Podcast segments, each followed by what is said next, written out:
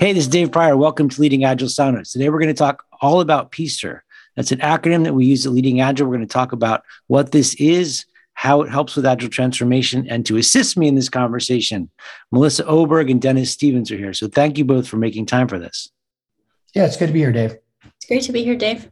Um, before we jump into the topic and explain what PSTER actually means, um, Melissa, would you mind introducing yourself to the folks? Because we've not done an interview before, and I'd like them to know a little bit about your background. Sure. Um, so my name is Melissa Oberg. Um, I'm a principal consult- consultant at Leading Agile. I've been here for, uh, wow, four years now. Uh, prior to, to being a consultant at Leading Agile, I was actually a client of Leading Agile uh, a million years ago. So Dennis and I have been working together for a really long time now.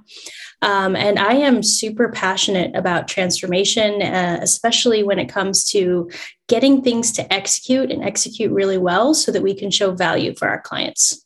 All right. And that's that's kind of a tall order with transformation because a lot of times they kind of swerve all over the road unless you've got some specific way of approaching it, right? Absolutely. All right. Thank you. And Dennis. Hey, Dave. Hey, everybody. I'm Dennis Stevens. I'm the chief methodologist and co founder of Leading Agile. Um, happy to be here talking about some of the models that we use to make sure that we deliver transformations effectively. Yeah. All right. Thank you. So um, I want to try to set it up and then I'm going to kick it to you and just let you guys go with it. But at Leading Agile, we, we approach agile transformation with a very intentional kind of mindset. There's a specific things that we believe in accomplishing in order to help a company evolve towards a more agile state. And, and part of that is this PSTER idea. Um, I'm wondering if you can talk about what it is, what it stands for, and how it's going to help with transformation. Let me um, let me sort of set a little bit of context um, just at the top. So, one of the things that we believe is that organizations um, can only really do this agile effectively if they make the organizational changes around it. They can't just change practice and culture. You got to change the way your teams are formed. You've got to change the way that you govern decision making. You've got to change the way that you measure and manage and continuously improve. There's a lot to it. Um, we also have found that we doing it incrementally and iteratively, doing slices of the organization at a time, sort of known endpoints, um, helps us create safety in the organization and sort of manage and organize the change and align everybody in the organization on the changes that we're making. So we have this concept of expeditions, which are slices of the organization typically aligned with something that a customer values, and the customer can be an internal or external customer, um, that we're moving together to form the teams, get the backlogs aligned and organized, and then measure and manage the flow through those teams, right? These expeditions go towards specific targets that we call base camps.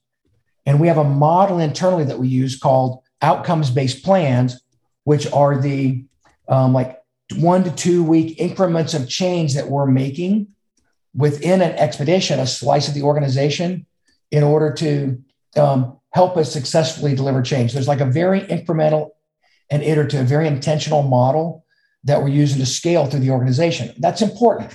People want to know where they're going, what's going to happen to them. And the people making the change want to be able to be successful and aligned in making that change. So we have this, we have this structure of change, of moving outcomes um, over time and to make changes to the organization. So that's kind of a context starting point for how we're going to talk about PSTER today. Anything you want to add that I left out there, Melissa? Uh, nothing that I want to add other than to say, like, all of that is a mouthful and it's really hard. Change right. is really hard. And that's why we need this.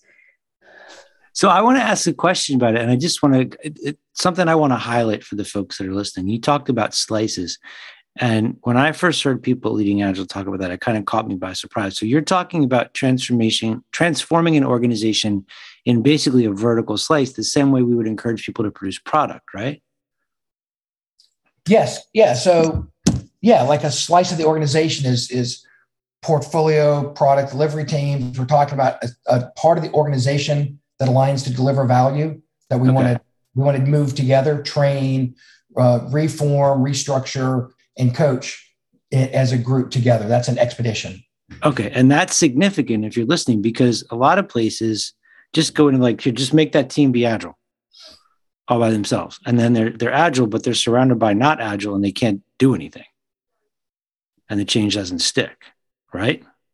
Yeah, and it's really hard when you go down that path um, because you have these these teams, often Scrum teams, trying to run Scrum where everything around them hasn't changed, yeah. and they know that it's not working, and they don't know why, and they don't know that they have the power to go change it. And that's why that vertical slice is so important. We need everything to change together so that we can create that that sticky change that you were talking about.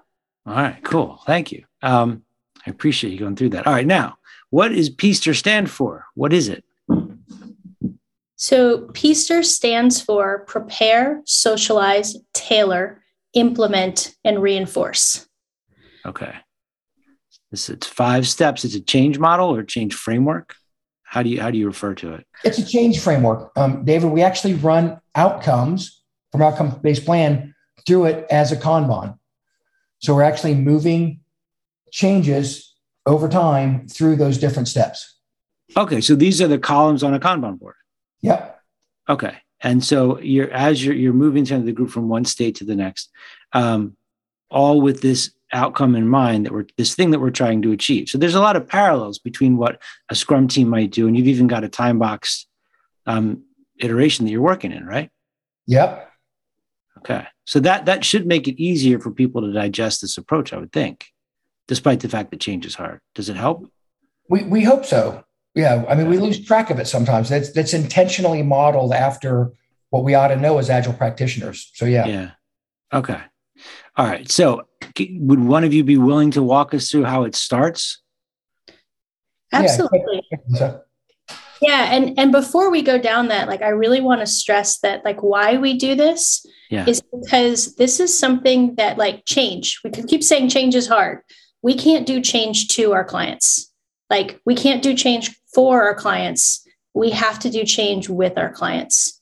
And so when we think about what we're why we're doing PEASTER, why it's so important is because those who are being changed have to be fully participative, immersed, engaged, and on board. And so these are the steps that we we believe is the change framework that's necessary to create the conditions for that to happen. Okay. That's that's this is another thing where there's, there's a lot of depth to it. They have to be side by side with you and going through yeah. this, like open to it, willing to it, and including dealing with the fact that parts of it are going to be very uncomfortable.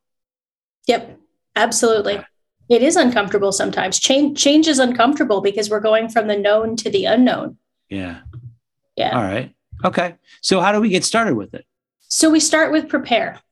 And when we think about prepare, we're really thinking about what that future state vision is like, creating a hypothesis for how we're going to get to that that future state vision and then gaining insight like who are the people that we need to bring along on the journey with us?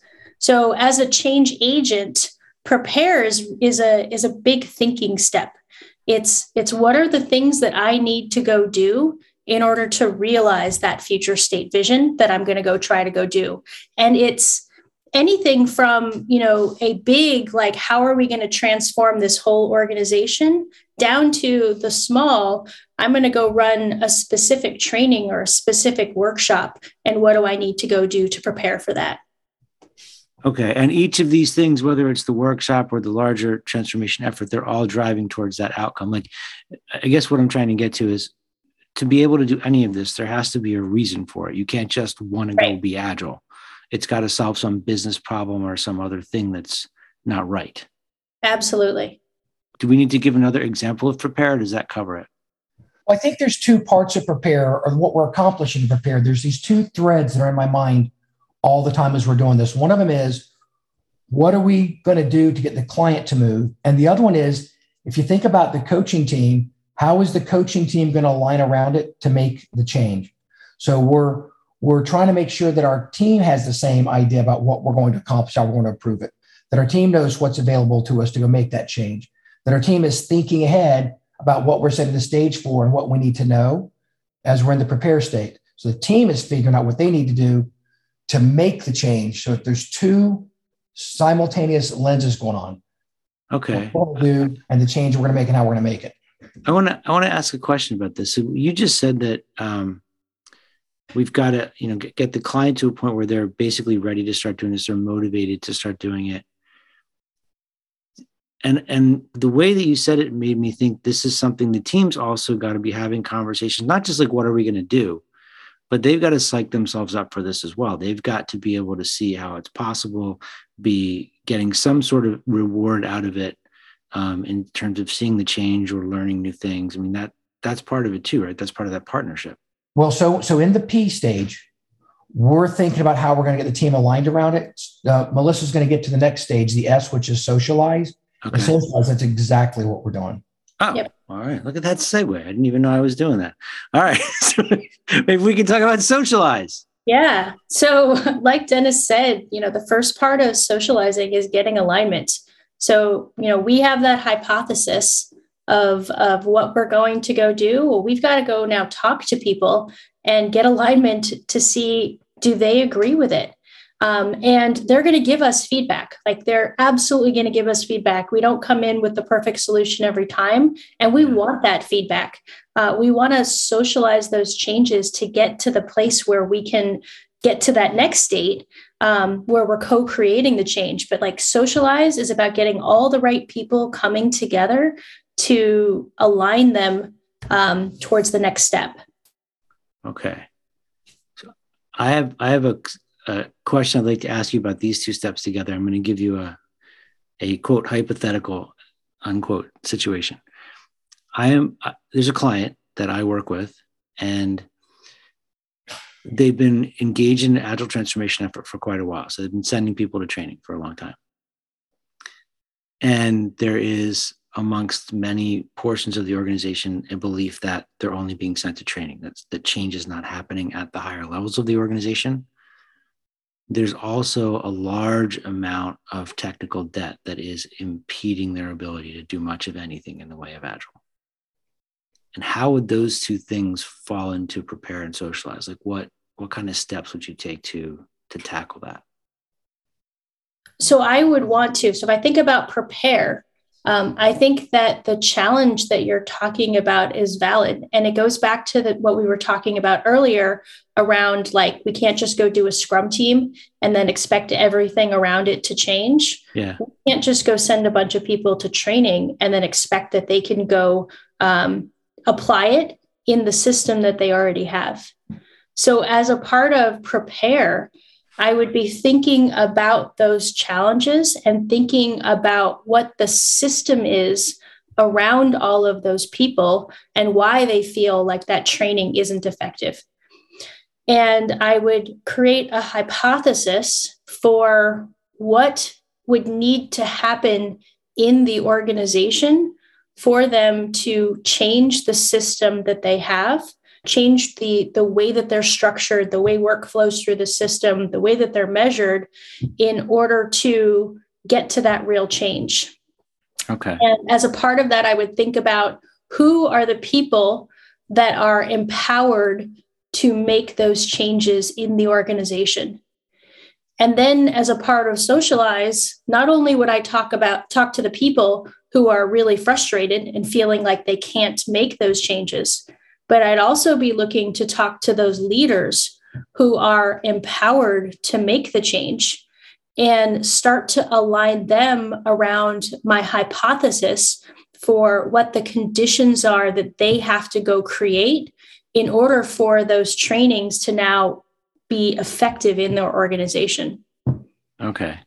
Now, is it safe to say that our teams are going to have a backlog of things that they want to be working on with this like if it's technical debt all the different things they're going to have to address or if it's leadership all the people they're going to have to talk to we're maintaining something like that right absolutely okay and is that visible to the client Yes, uh, it is visible to the client. Um, we have uh, Peaster built right into um, our navigator tool that we can bring up and have regular conversations um, with whichever group that we're, we're talking to and, and start looking at what we're moving through that Peaster Kanban. Oh, awesome. Okay. So, so they've got, I mean, it's not like a black box of transformation. You're actually showing them. Right, is there a way to track progress with this as well at this point, or does that come later on?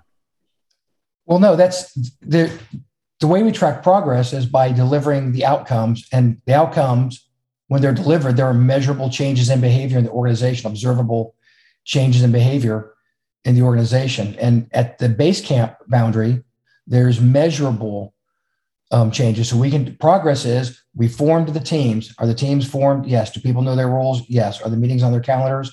Yes. Are they able to stay together as a team? Yes. There's observable things at the end of formed teams. Um, activate the backlog. Is the backlog actually in a tool? Yes. Are they able to manage it in their cadence meetings? Are they using it to track? So yeah, so there are things that are different in the organization than than were before for each outcome.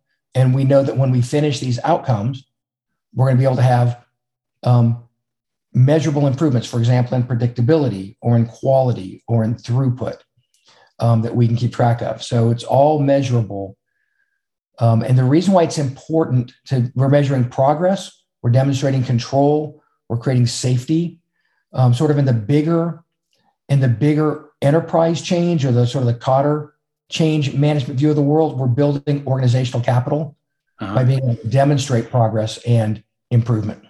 Okay, and that and that is just a big theme theme at Leading Agile in general. Is there has to be a way to prove we're having an impact in the organization. We can't just show up and work and not be able to prove that there's a change.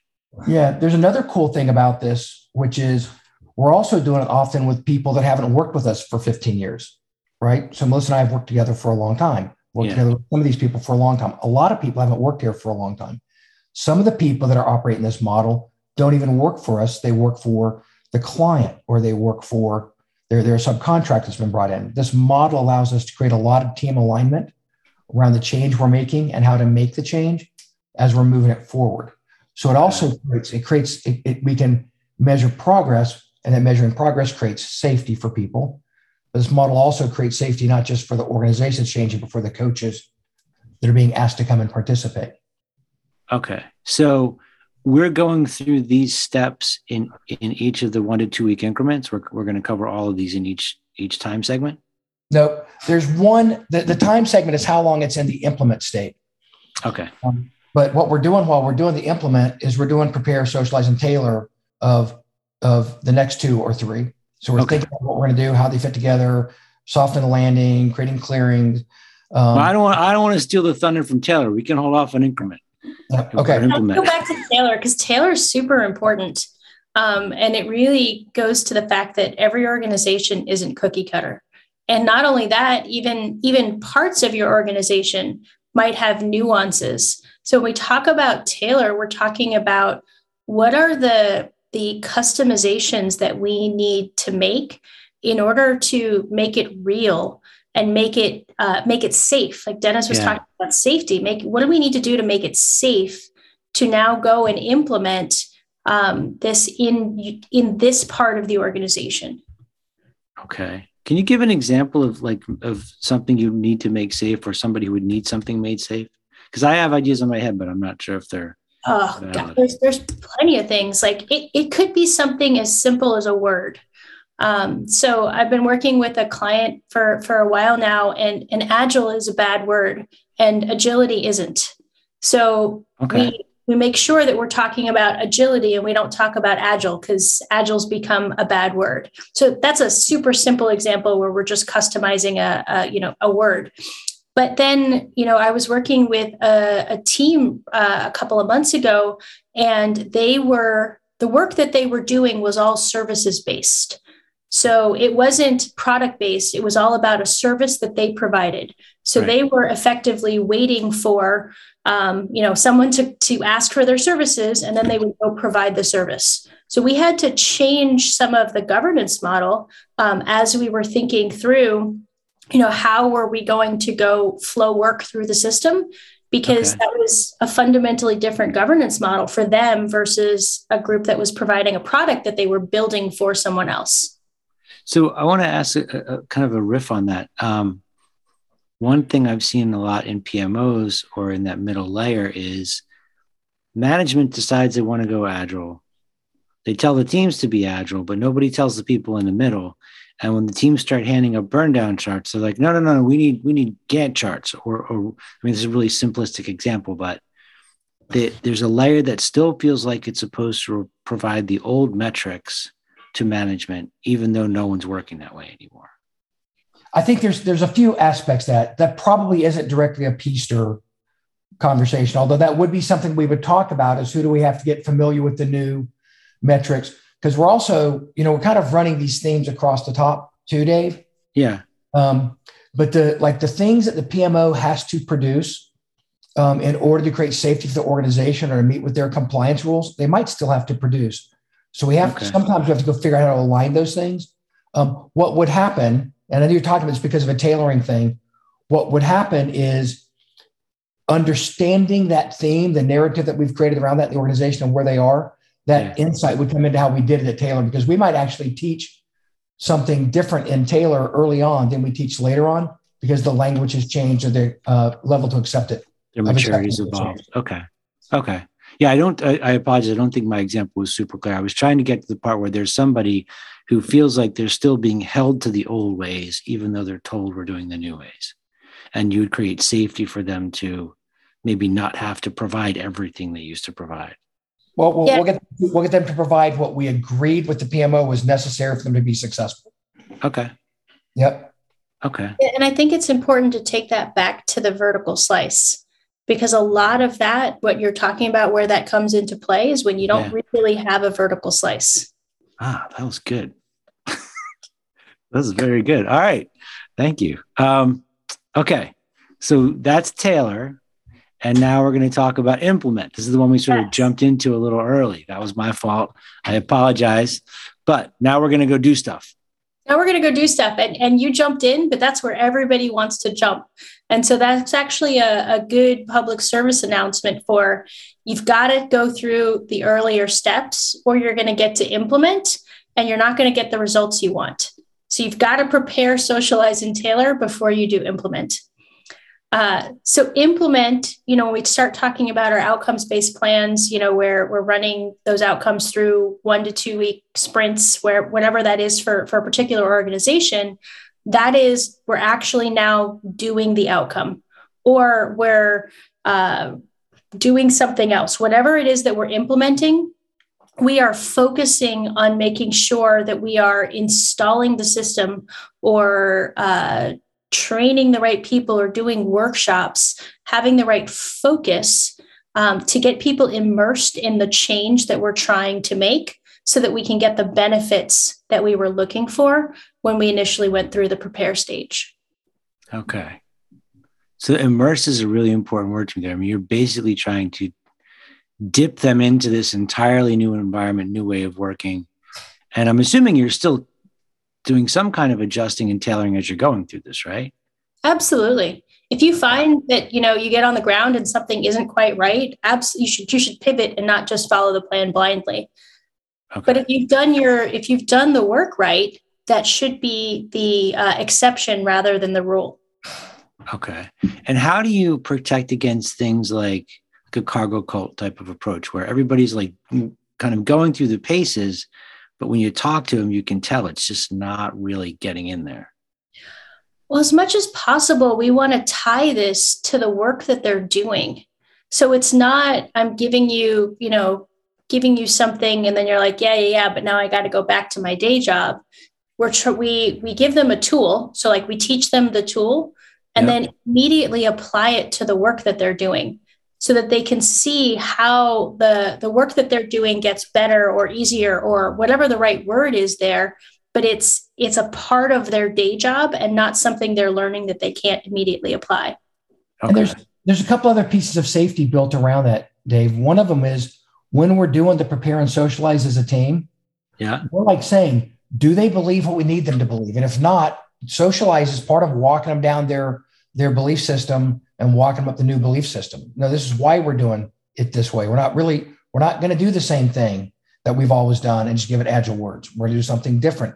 Yeah. And get there. So every concept has a different sort of walk to get there. The other thing is, is when we get into reinforce and we do the assessment, the, the assessment observes if actually they're doing the things the way we want them to. It doesn't observe, did, are they doing, have they completed training?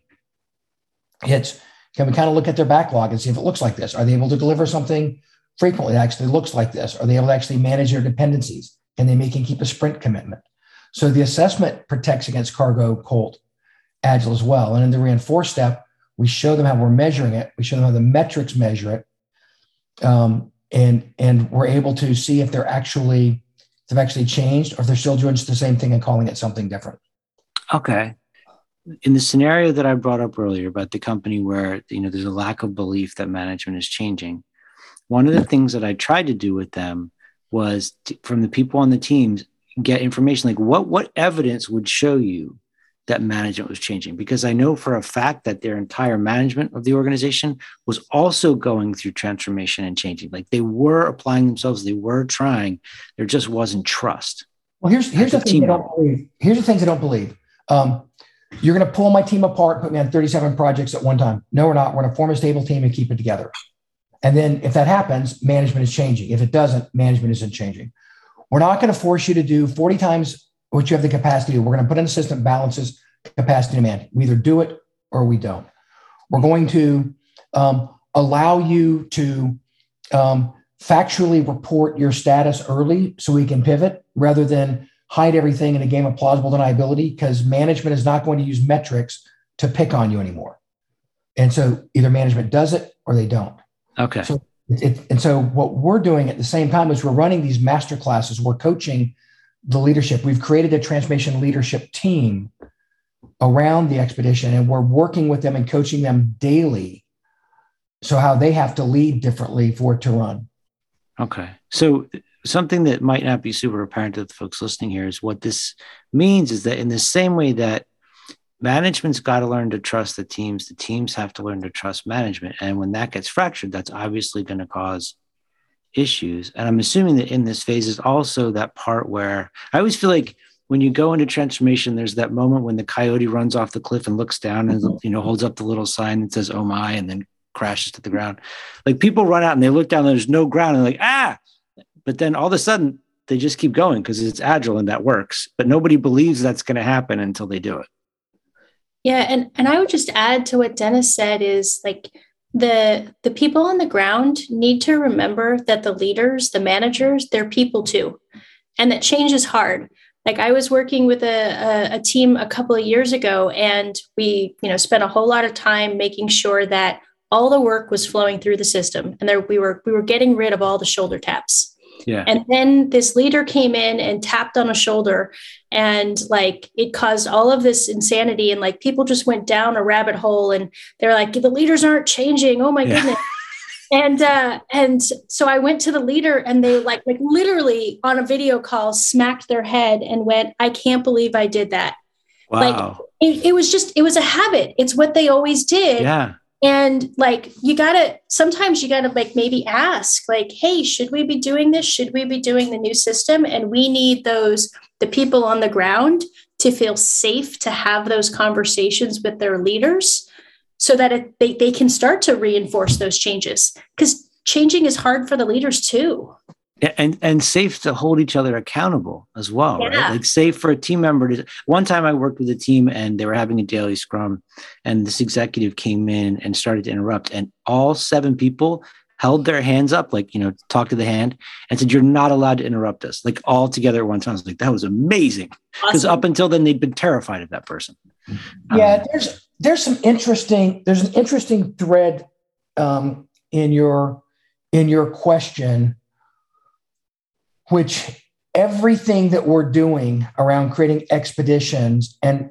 base camps and outcomes and metrics and assessments is to make the system be trustworthy because the teams don't trust management, but management has things that they're accountable for delivering as well. Yeah. And when the teams haven't done that again and again and again, the management doesn't understand, leadership doesn't understand they're responsible for the design of that system.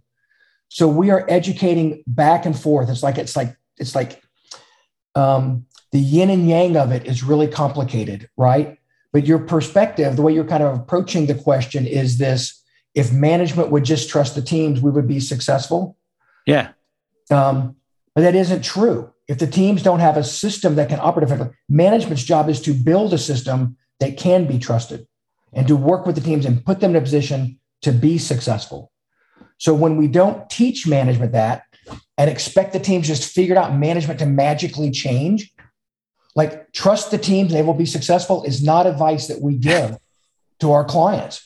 Our advice we give our clients is if we can build a system that is trustworthy, we can learn to trust it and exploit it to maximize value to your customer. So help us do that collaboratively. We're not doing it without them, we're doing it with them. So in our system of transformation, we have a steering committee of executives involved. We have the managers that you're talking about in TLTs engaged in leading the change. So a big part of the socialize is that work. It's not just getting the teams to do something differently, delivery teams to do something differently. It's getting the whole stack and the ecosystem around it to operate in a new direction. Does it make sense? It does. So, what is TLT? The transformation leadership team is the managers of the people that are going through the transformation. Those managers are engaged and involved. They are the ones that are helping steer and guide the outcomes through the P tier. Socialize is not just going and talking to the teams, it's talking to their bosses and their managers and all the stakeholders that have to be aligned. So as we're moving these things across, we have we have broad alignment and broad agreement on where we're going and how we're going to get there. So we're not running into these problems frequently. We do sometimes. We're not frequently running into these problems where managers are surprised and don't know how the new system operates because they are part of making the change. Yeah. Um, so so that we don't necessarily believe that we go tell managers just trust the teams, the teams will be successful.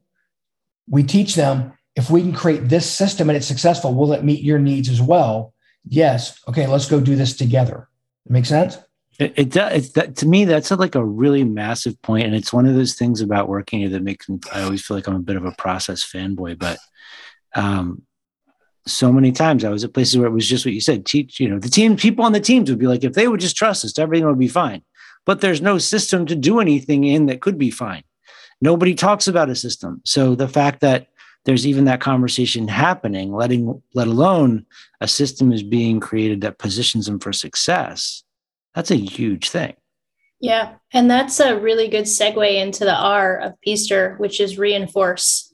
So it's not good enough that we just go implement it.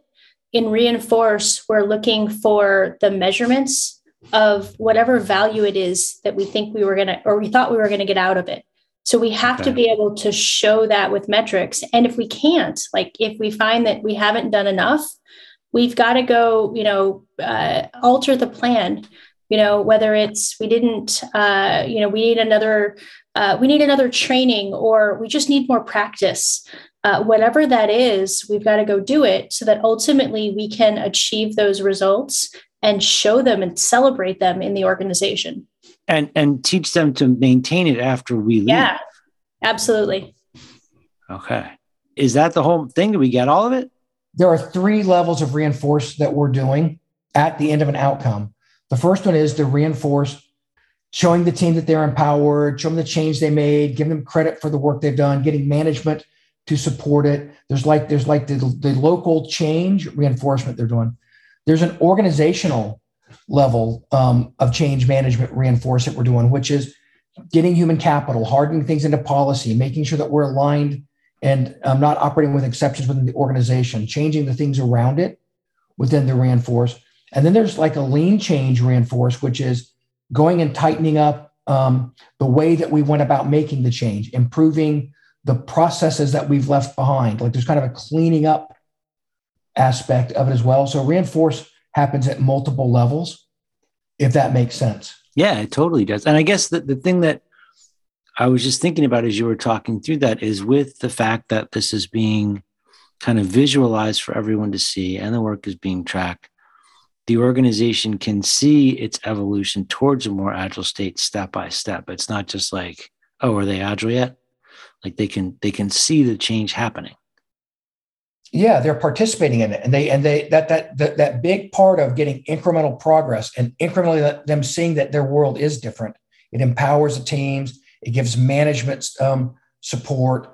It gives executives energy to support it because we're buying organizational capital with it as we're going.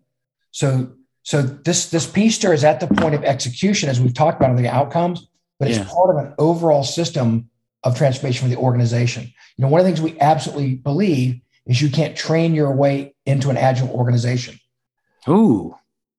All right. right. Training, training practices first is a failure mode, right? Training and practice is a failure mode. Culture first is a failure mode. We have to change the system. The system encompasses the whole stack of work, including management. And so our model is targeted at moving the organization to a new state. I just I just want to check in on this uh, partly because I'm a trainer, but you're not saying that training and culture aren't important, but they don't work without the system in place, right? Yeah. Yes. At no at, at no the only the only way that training produces results is if you have management aligned around it, the teams are formed right, you've got the governance and people are monitoring it. You can go teach people practices all day, but if they're in conflict with the organization itself, it's going to fail. If, yeah. if, if, if we go teach something that requires a person on the team whose job is to protect the team from management, that process change is going to fail eventually. Yeah. Because, because it isn't about protective management. It's about, it's about creating a system that accomplishes what the organization needs to. And that's all the way up and down the stack. Well, and teaching people how to use stuff they don't get a chance to use isn't really very helpful at all. That's right. And telling people to trust a team that isn't trustworthy or to trust management that doesn't understand their system yeah. is also not going to fly in the face of human nature. So it's it's about um, it's about systemically and intentionally aligning all these things we're moving through, and we do it in the small through P stir with outcomes. That same concept can be used higher at higher levels in the organization. Right. Is there anything from this that, that we missed that you both feel like people should know about? No, the thing that's interesting to me, Dave, um, as as we look at this, is this concept of, well, how do I overcome the challenge I've had in the past? Because I sent my team to Scrum training and they all came back certified, and we weren't successful. Yeah. Or we went and did this. There's this. There's this thing that I think people are looking for is why those things didn't work. Is because that's like a practices based implementation. It misses the system around it, and it misses the intentionality of who are my stakeholders? How do I align them? So prepare, socialize, tailor. All those things are happening not just for the team, but for all the people around the team. Yeah. Then we go implement when we have people aligned around it. Does that make sense? So the P Yeah, totally does.